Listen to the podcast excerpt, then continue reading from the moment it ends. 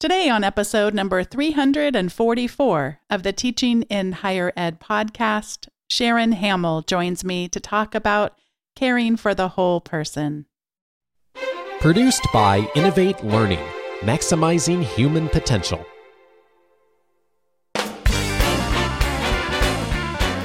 Welcome to this episode of Teaching in Higher Ed.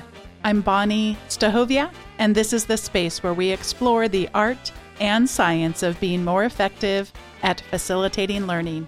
We also share ways to improve our productivity approaches so we can have more peace in our lives and be even more present for our students.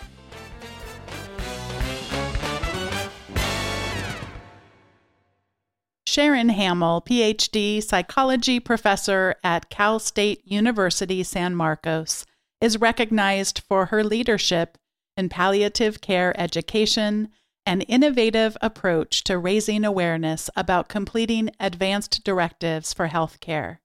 As founding director of the CSU Shiley Institute for Palliative Care at Cal State University San Marcos, Hamill created and continues to direct the What Gives Your Life Meaning WGYLM annual campaign Held over the last five years, the campaign raises awareness for students, staff, and faculty to advocate for their own health care, including planning for advanced directives. The campaign features guest speakers, a resource fair, films and discussion panels, and a pledge drive to increase the number of students completing advanced directives. WGYLM allows students to take leadership in educating the community for example, students developed a website to support children and young adults who serve as family caregivers and lead workshops on palliative care. Sharon, welcome to Teaching in Higher Ed. Thank you. It's wonderful to be here. I am excited to get to hear about your work, and I'm just having this sense that so many of us are going to get so many benefits from today's conversation. So, thanks for joining me on on this day, and um, especially during this time. Oh, I'm so delighted to be here. I think there are some really wonderful messages to share. Talk to me about where you first remember hearing about palliative care. It actually happened when I was pregnant with my third son, and I was diagnosed with melanoma. And I went into a doctor's office and I heard them refer to me as the pregnant melanoma patient. And I was so devastated by that, that I was not a human being, but I was a disease. And I started to do some investigation into, into this topic of how do we deal with people with disease. I'm, I'm an expert in family caregiving. And really, it grew from there. And then, when the CSU Shiley Institute for Palliative Care was established at Cal State San Marcos, I jumped at the opportunity to be the faculty director because it meant that I would be able to use my research and to help contribute to a, a world uh, in healthcare that would recognize people, not diseases. Mm. And I know our conversation today is going to blend our teaching in with our personal lives, which of course, isn't that really how it works anyway? absolutely. Absolutely. It's funny because, especially working on a, a, college campus and palliative care, we often got questions like, why would you be teaching about this to these young people? But my answer was always, why wouldn't we? we we need to make this as much a part of our life as you know anything that has to do with healthcare or or um, major life events we know that college students daily are dealing with illness and death we may not see it we may not hear about it until there's a funeral and the student needs to take some time off. But the truth is, we know from a recent AARP study that about 11% of college students, that's about 5 million college students, are actually caregivers in their families. So, this is something that they're living with daily, but they may not tell us. We may see it in an absence, we may see it in a failure to complete an assignment. But the truth is, these students are trying to navigate some very difficult roles simultaneously, and they often do it alone.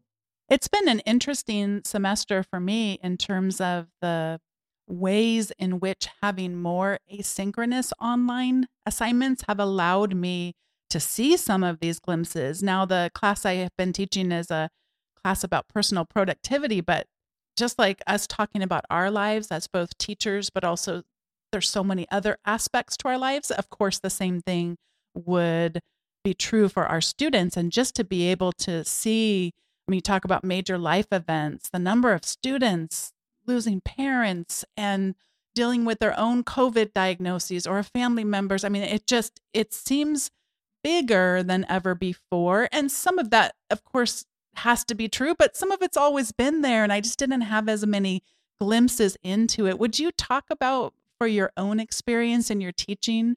Was there a time when you started to be able to see more of these glimpses of your students' lives, like the the the things that maybe you would have just counted as an absence before and then and then you know times now where you're able to see more of that. Absolutely. I think the pandemic has really laid open for us to see things that have been there for for a very long time. But because we haven't given a name to it or we haven't recognized the responsibilities that our students have or the responsibilities that faculty, staff, and administrators have too. It's almost as if we treat that work environment and that school environment as somehow being unaffected by things going on in the outside world. And the pandemic has made that painfully clear that we we aren't immune, that we are impacted by what's going on in the outside world and what it has done. What you know i always try to look for silver linings but i see that it has made us all much more cognizant of those family responsibilities that our students have that our, our faculty have and really anybody connected with the university. And then it becomes like when you talk about the asynchronous classes we know that that these young caregivers these college student caregivers are more likely to take those kinds of classes because they afford them the opportunity to manage their family life while they're still trying to get that college education. And so i think um, we are really opening our eyes to it, it's not just a student trying to combine work and school, but there are some very real family responsibilities that are impacting their ability to do either of those roles.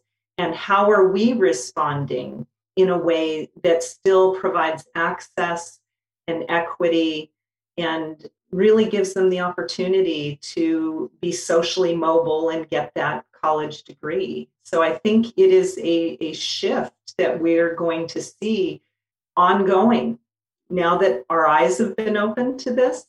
Um, it's not just when a student comes to you and says, "Hey, I have an absence and you know I can't come to class."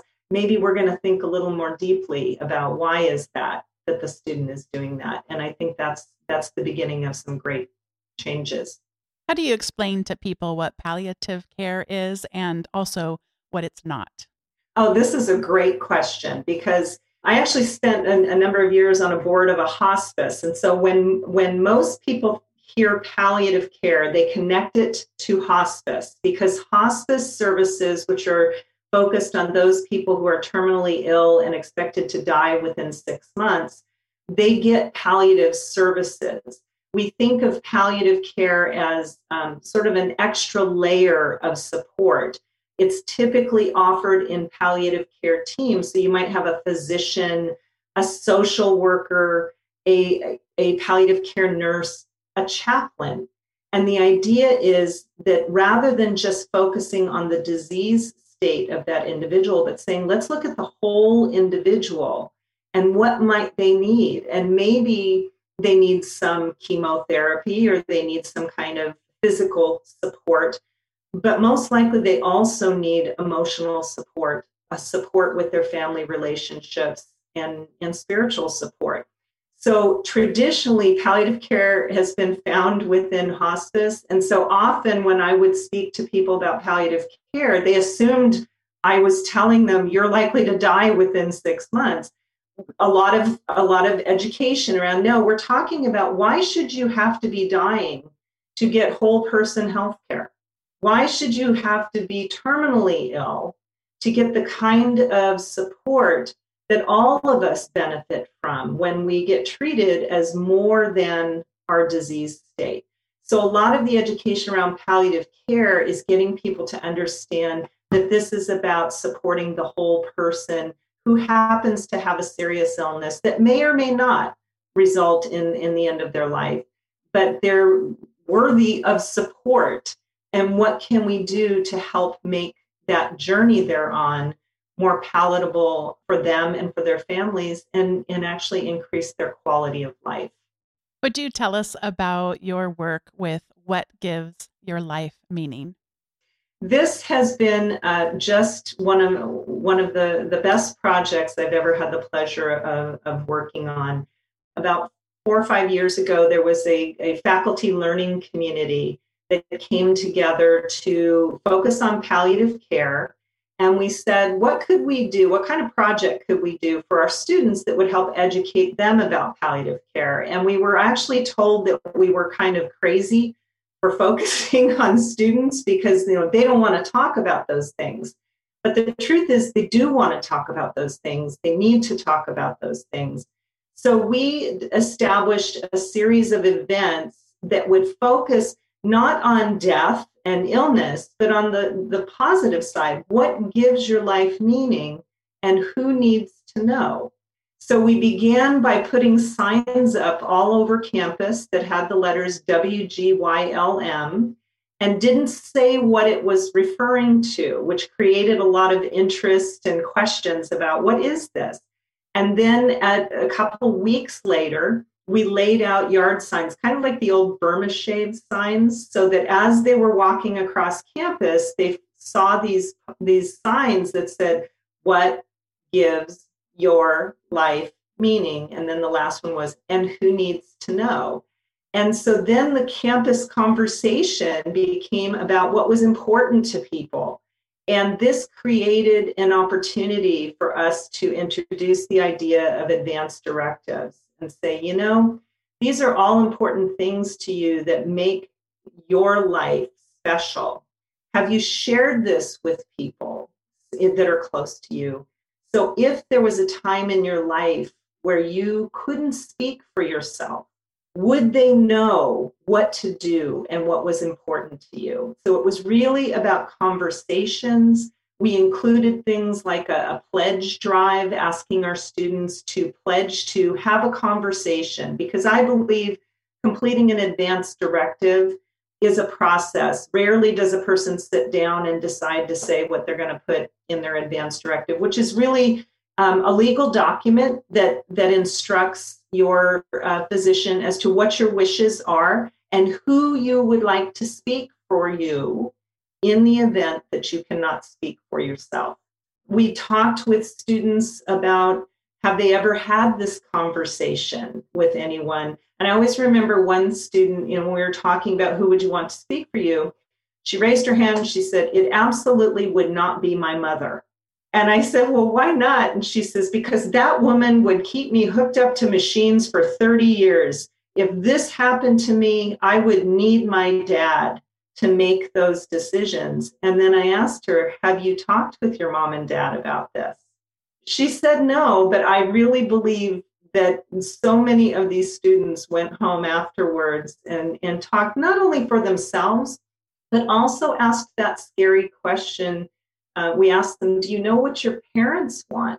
And the whole idea was not to answer the questions for them, but to get them to have the conversations because we believe that's how you can set up your life the way you want it to be but also in the event that it you know there's a terrible illness or an accident or a pandemic that you're not left wondering what would this person have wanted that you've had the conversation and you each know what you're bringing to it we were introduced to advanced directives although they actually the name has changed over the years but at, actually at our church and my mom came up to the events that they would do it was the I believe it was the association's uh, Orange County Alzheimer's Association, or I'm trying to re- trying to remember exactly the name of. It. I'll, I'll find it and put it in the show notes. But I found for myself in my life that the first couple of times it was sort of nice if there was another group that could facilitate or prepare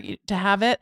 And that it's kind of been like exercise over time in the sense of that if I don't if we don't let it go for too long and just bring up these conversations and of course Alzheimer's runs in my family so it's really hard to have conversations cuz it's scary but I so much would rather just work through my own fear so that I do know the answers to those kinds of questions. But it's really hard work. It's really hard work. And I feel like in some ways I've already been able to grieve the loss of, you know, a parent role because, you know, you, you over your lifespan, your parent then is no longer taking all those parenting roles on. And eventually, you know, if people live a long, great life, then eventually they do become a little bit more childlike in terms of needing more care from you. And some people, as you already well know, that gets accelerated so much. And then you do see people in their 20s that are having to take on more parental type of characteristics. And that's a huge grieving process, in addition to just needing to have these conversations. It's it's a very huge grieving process, and it's also important that even though the roles you may take on more of a um, making decisions for a parent, for example, there's still that dimension that they aren't children.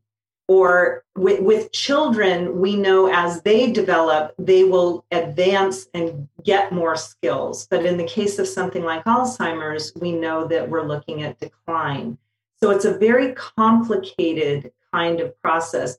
Your point about sort of when do you talk about this? It is true that if a family member has a disease, that you may end up um, coming in contact with the Alzheimer's Association or the Parkinson's Association, and they'll get you thinking about it. If you're doing any estate planning, they'll get you thinking about it. With what gives your life meaning, our focus has been kitchen table conversations. Why not? You've got a holiday coming up, and especially if no one is ill, that is actually the best time to have the conversation because you don't have the anxiety of um, i need to make a decision today or tomorrow but just you know here's what i here's what's really important to me. And if i was at the end of my life this is how i would want it to go. And what would you want? And doing this over a cup of coffee and some pie and you know talking my and actually um, my i have three sons and my husband and i have had multiple conversations like this with them. And i'll tell you the, you know the, that anxiety that you mentioned we all have it. But i always tell the students and in my own family that it's far easier to have some of that anxiety around that kitchen table than to be in a hospital icu when someone's been intubated and trying to figure out what do we do now.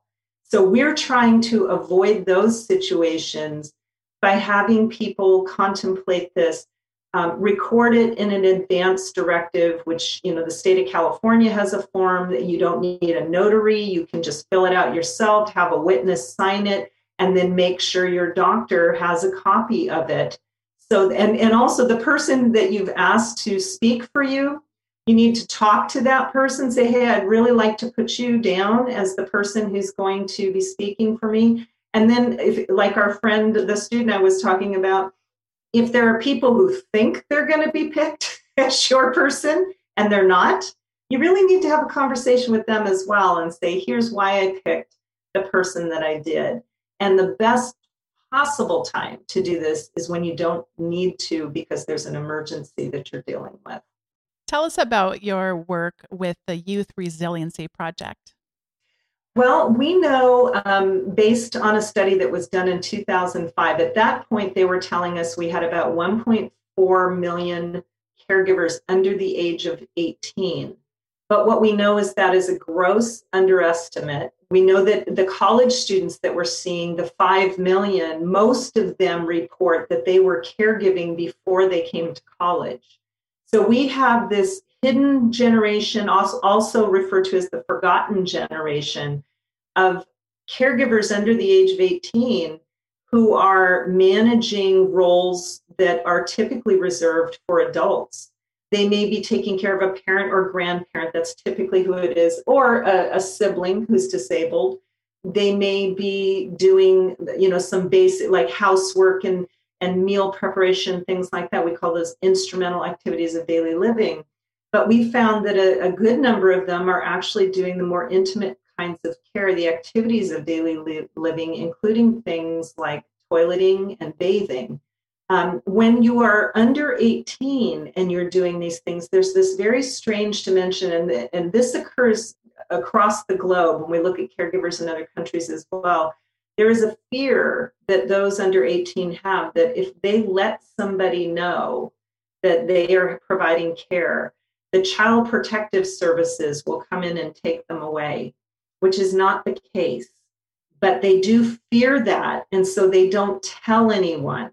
And that means they miss out on opportunities to get support to help them and their families function. So the Youth Resiliency Project, there's different kinds of programs where we've worked in the schools training peer counselors in resiliency skills such as mindfulness and, and uh, using problem solving techniques so they could share them with other peers at the high school to help build those resiliency skills for those young caregivers and actually any student who's dealing with any kind of challenge.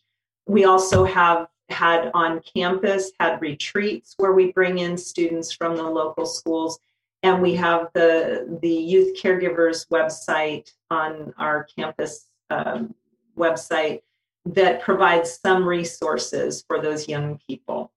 I'm trying to picture what this work might be like and I'm I'm thinking that it's possible there's a connection also with normalizing things because then I'm if I'm in these retreats and I'm I'm participating then I see oh there, there's other people who who also have to provide this kind of care and and struggle with some of the same things that that I do is that true? Absolutely. And that is one of the big things that we're trying to promote is is getting people to acknowledge there are millions of caregivers out there, some identified, many not, and the young ones are the ones who are being missed. So, what we can do is create materials for educators. So, for example, we have the K through 12 teacher counselor workbook or toolkit that provides information about young caregivers and grieving youth.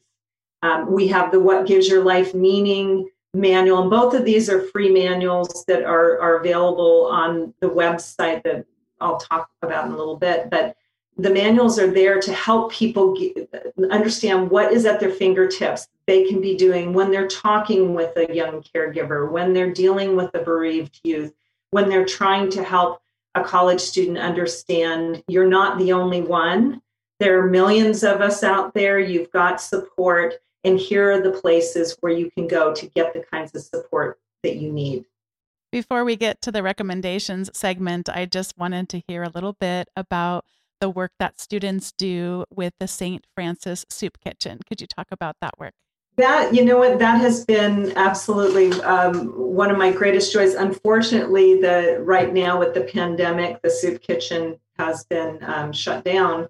But what happened was I had a, a couple of master's in public health graduate students who needed a placement so they could do an internship and they came to me and said you know i've looked at your your st francis soup kitchen one of the ideas was that we wanted to introduce the diners there to advanced directives. We know that with homeless and low income they often end up in hospital ers and nobody knows who they are. They don't know how to contact family members. So we wanted to bring in students who could help educate the diners about the services available in the community and also the need for advanced directives. So I had um, a couple of, of absolutely amazing women who came in and arranged for shot clinics and did one-on-one education. We often uh, brought in, you know, supplies like toothpaste, et cetera, so they would come and talk with us, and it was an opportunity for these outstanding graduate students from Cal State San Marcos to be able to be on the front lines actually educating folks about uh, their own health care and things they could do to um, ensure they had a quality of life. And it, you often learn much more from your students than you teach them. And watching them interact, it, it truly was one of the, the greatest joys of my career to, to see this, to see them dive right in, get right in there with the people, and do what they can to to educate them so that these diners could make better choices for themselves with their health care. I'm reflecting back on all of the stories that you've shared in our short time together. And one thing that hasn't come up yet, but I suspect it's just because I haven't asked. that you're you're willing to embrace messiness. You you have to be in order to learn from your students as you just described now and in order to make these opportunities available. Would you just share a little bit about messiness and then we'll each share our recommendations? it's it's funny i think sometimes as educators we we think we have to have control over things. Yes. and and certainly when you're um, out there even on the campus doing a what gives your life meaning campaign where you have the students working with you to do the education at the resource fair et cetera or you're in the soup kitchen and and on any given monday night you never knew what you were going to get at the soup kitchen. But to watch how quickly students could adapt based on what was being put before them. And I think for myself, it, it just honed my own skills that I have my plan, and then there's what actually happens. And, you know, we like to think, I think sometimes as educators, we have to have all the answers, but there's such richness to being in the trenches and, and having to really collaborate and problem solve with your students as things are coming up. Case in point, uh, trying to get people to get flu shots and hepatitis uh, shots at the soup kitchen and, and listening to people say, you know, these shots will give me those diseases. And then watching these public health students get in there and do their thing. I mean, I, I was just in awe so I think you have to em- embrace the messiness and recognize that that's probably where the best learning is going to occur. I love that you tied it to control because it couldn't be more true. And not to mention, when I think back to my own life of my own resiliency, that as it ebbs and flows, how do you ever gain resiliency in your life? Well, you've dealt with a lot of messiness, and you how could you get more resiliency skills if you weren't dealing with that? Well, one of the things that's really important, I teach a class on risk and resiliency, and one of the key things about resiliency is you can't be resilient unless you've had adversity. Resilience is the ability to, to meet and overcome adversity. So that adversity is, is a keen teacher. And we know looking across, and when we start looking at things like adverse childhood experiences, we know young people have these experiences that will impact their mental and physical health for the rest of their lives. So it's in our best interest to say, what do we have? What do we know that helps to interrupt that? And one of the things that I always share with my students is that having an adult, a caring adult in a person's life, whether it's a, teacher, a parent, a, a neighbor, you actually have the ability to disrupt those negative outcomes. And so I think that gives it comes back to control. There are certain things you can control in a really messy situation, and that is being that that solid rock, admitting you don't know all the answers, but hey, we're going to hang in this together. We're going to figure it out. Those lessons are golden. This is the time in the show where we each get to share our recommendations. And I am cracking up so bad, Sharon, because I thought that my recommendation wasn't going to map to anything that you just said, but I actually just found a connection I'm pretty happy with right now. So, speaking of control, as the pandemic emerged, I think many of us with some semblance of self awareness would realize life felt very out of control. Yes. And for me, sometimes this is not always the case. I have different ways that I might try to, to uh, in hopefully healthy ways, self medicate around things like that. and so one of the things that I discovered was, you know, just how good it feels to like organize a drawer or, you know, it's not like I had the energy or the time to do massive projects, but I find a little bit of piece of like just taking a little thing and making it, you know, a little bit less chaotic in this tiny little space that I can actually control. And it doesn't bother anyone else other than things are a little bit more organized. So I really got a big kick out of this television show on Netflix called The Home Edit. And it is just your classic organizing show. And they will often have a celebrity for the first half or second half of the show who they get to show their home and they have some you know, fancy costumes from all their times on the show The Office and how they organized you know, their memorabilia around the show that they were on. Or it might be a member of the community that someone has nominated who's worthy of being served in this way. And so it was really fun. There's the home edit show, and then there's also the home edit book.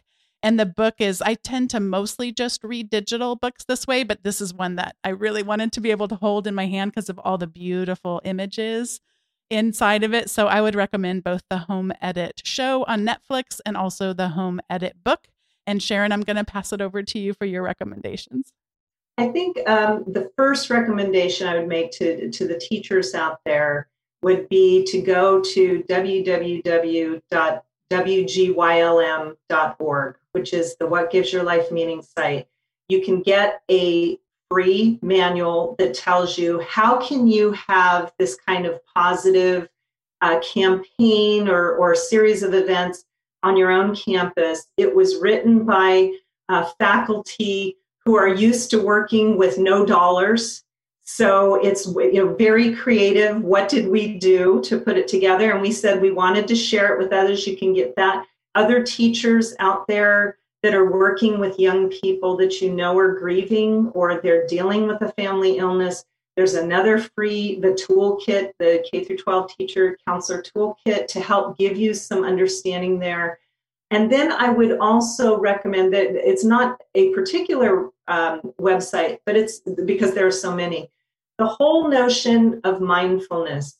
Bonni, we've talked about the importance of breathing and the importance of slowing things down. And I think the combination of doing something to take a little control back over whatever it is, you know, maybe it's you're going to have dinner set at a particular time of night, and that's going to be your goal for the, the day. That gives you control. But also to recognize and acknowledge that this pandemic, the normal course of, of working with students and teaching and living your life, there's constantly challenges being being uh, faced. Learning how to calm yourself. There are um, wonderful, wonderful websites. Cal State San Marcos has a mindfulness. Uh, Cal State San Marcos, UCLA, UCSD.